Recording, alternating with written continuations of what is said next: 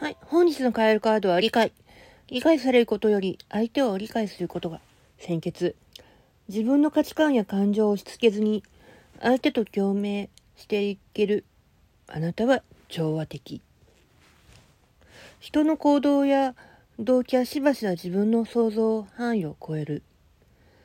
人生を体験する方法は一人一人違う。自分の価値観を正当化するのはやめなさいってこと。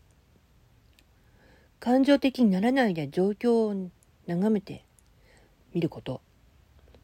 あなたが自分のやり方で相手をコントロールするのはやめること。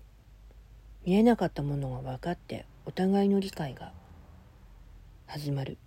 真の理解から真理が見えてくるでしょう。